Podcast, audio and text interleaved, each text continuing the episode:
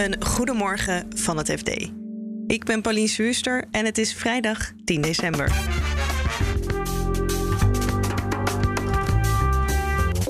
Jonge beleggers lopen risico op de beurs. Die vooral ook alleen in, in cryptomunten zitten, dat die nou, minder de risico's zien van cryptomunten dan andere groepen beleggers.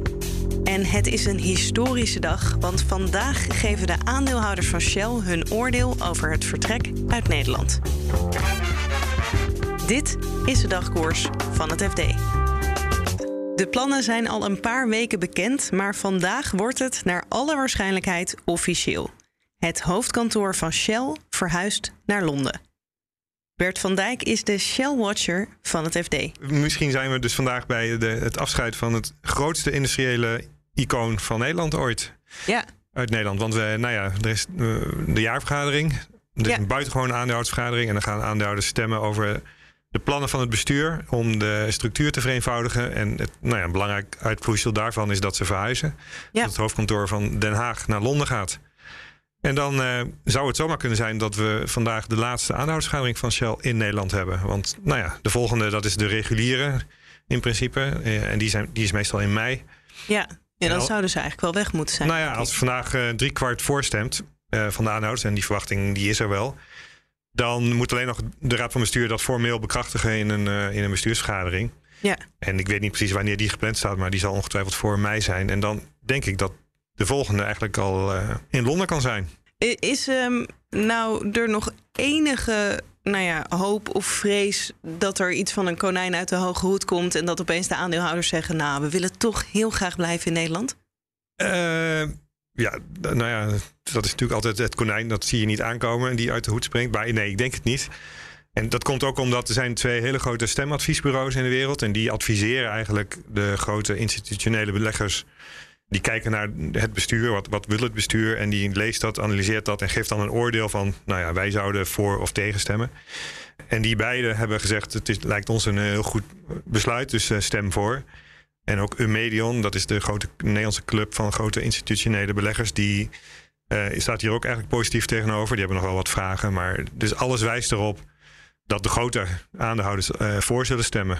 Ja, en dan formeel volgens mij moet het bestuur dat nog eh, in een bestuursvergadering dan zelf nog daadwerkelijk tot, tot beleid gaan, gaan, gaan maken. Dus die moet daar dat goedkeuren alsnog. Vanaf dat moment dan is het officieel.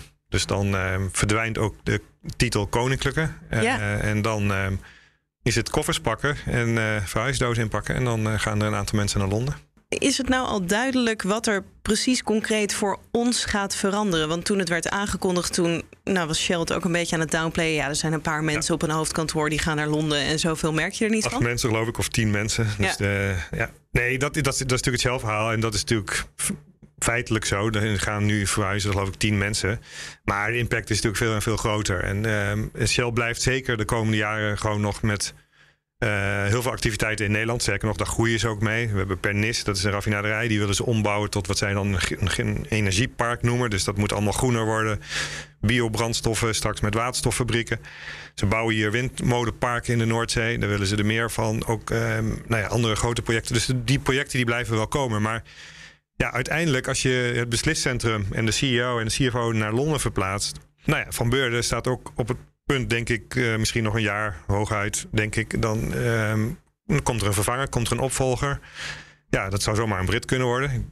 Tot nu toe zet ik steeds in op het Nederlander, dat geloof ik ook nog steeds. Maar uiteindelijk, op lange termijn, als een bedrijf Brits wordt, en dat wordt het natuurlijk, dan, ja, dan alle beslissingen die je neemt, die neem je niet meer met Nederland eigenlijk als eerste prioriteit. Dus ja, uiteindelijk worden die beslissingen gewoon al wereldwijd genomen. En dat is voor Nederland natuurlijk niet goed. Nee, ja, dan komen we toch weer inderdaad bij de dramatische omschrijving dat wij een groot industrieel icoon Ja, gaan verliezen ja, vandaag. ja, dat gaan we zeker. En dat zal ook gewoon heel veel bedrijven eromheen in het netwerk, kleine MKB-bedrijven. Want nou ja, Shell, al die activiteiten die ze hier doen bij Pernis, dat is natuurlijk, zijn Shell-activiteiten. Maar er zitten honderden bedrijven omheen die daar aan toeleveren of die daar diensten aan leveren. Ja, dat gaat allemaal nu nog door. Maar in de toekomst kan dat dus eh, wel grote gevolgen hebben. Kan dat allemaal minder worden. Bert van Dijk is redacteur energie van het FD.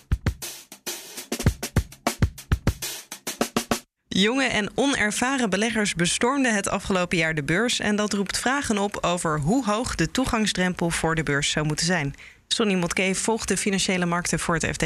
Goedemorgen, Sonny. Goedemorgen, Pauline. Ja, de jonge belegger die dus uh, in opkomst is, mag ik die roekeloos noemen?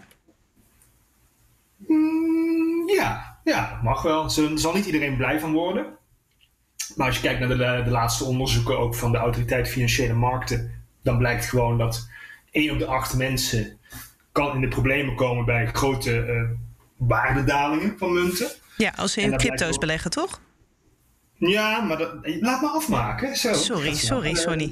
dat is punt 1. Maar daaronder zit dat mensen uh, uh, bereid zijn meer risico te nemen. Er staat dat, uh, dat, dat jonge beleggers, die vooral ook alleen in, in cryptomunten zitten, dat die nou, minder de risico's zien van cryptomunten dan andere groepen beleggers. Dus er is een bepaalde laissez-faire passé houding onder met name jongeren van, nou dat, dat komt wel goed. En dat heeft ook te maken met, wordt vaker gezegd, de geschooldheid, hè? de financiële geschooldheid en de kennis uh, onder met, met name de jongste groep.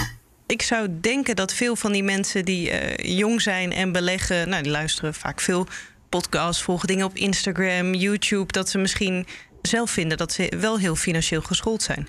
Ja, dat merk ik ook heel erg. De meeste mensen vinden alles wat je op internet kan googlen. Google is your best friend, is, is de houding van de generatie tegenwoordig. Als je iets niet weet of niet hebt geleerd op school, het internet zal je het antwoord wel vertellen. En die houding wordt ook uitgedragen door een eh, speciale groep mensen waar we het ook vaak over hebben in de krant. De financial influencers. En daar is een houding ontstaan van ze noemen het eigenlijk een beetje pompeus, vind ik, uh, het democratiseren van kennis. Ja. Dus het insinueert alsof die financiële kennis nooit breed beschikbaar was. Of alleen voor de elite, nog zo'n mooi woord. En dat je daar inderdaad heel veel geld voor moet betalen. Nou, enerzijds, als je een goede opleiding universitair wil hebben, kost wat geld. Al valt er in Nederland nog mee. Maar het, je, het, moet, je, het, is, het is toegankelijk en het is nog altijd beter om een opleiding te volgen dan gewoon alles maar van internet af te trekken en af te gaan op adviezen, als ik het zo mag zeggen, van social media goeroes of zelfs Wikipedia, wat gewoon ja, overzicht is. Dus de kennis in die zin is, is niet altijd even groot. Dus ik zou zeggen, luister toch naar een vermogensbeheerder slash analist die hier meer over weet. En in de onderzoeken van de AFM komt ook weer naar voren dat de meeste beleggers, veel jonge beleggers, een groot percentage daarvan, aan execution only doet. Ja, gewoon voor ik doe het lekker zelf vanaf mijn zolderkamer en ik heb daar geen dure adviseurs voor nodig. Ja, ja dan kom je toch op het roekeloos. Hè? Wij durven, we kunnen de wereld aan. Ja, en uh, als je het hebt over luisteren naar oude wijze mannen, dan moet ik gelijk denken aan de oud VEB-directeur Paul Kostert. Die pleit ook voor een. Ja, jij niet?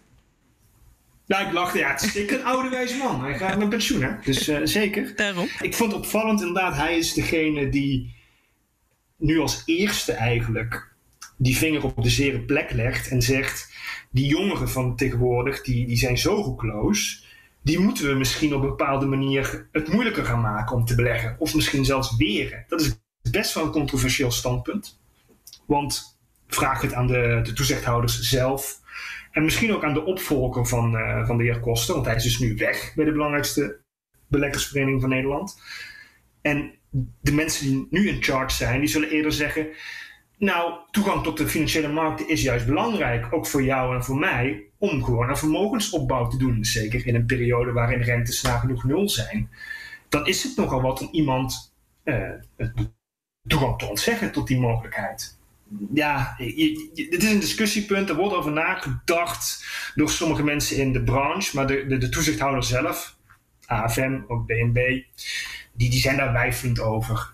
Die, die, zijn, die zeggen eigenlijk eerst van, nou we moeten eerst maar eens kijken hoe met name de cryptomarkt zich ontwikkelt. Dat we alles, alle problemen echt beter begrijpen voordat we gaan ingrijpen. Dus ja, het is interessant. gaan we een Titanic zien, hè? een ongeluk? Uh, komt dat eraan en gaan we dan acteren? Of, zijn we, of hadden we het toch eerder moeten doen? Ja, het is een eeuwige discussie. Zijn we dan al te laat? De tijd zal het dan wel weer zeggen. Nou, we blijven het in de gaten houden. Dankjewel, Sonny. Geen probleem.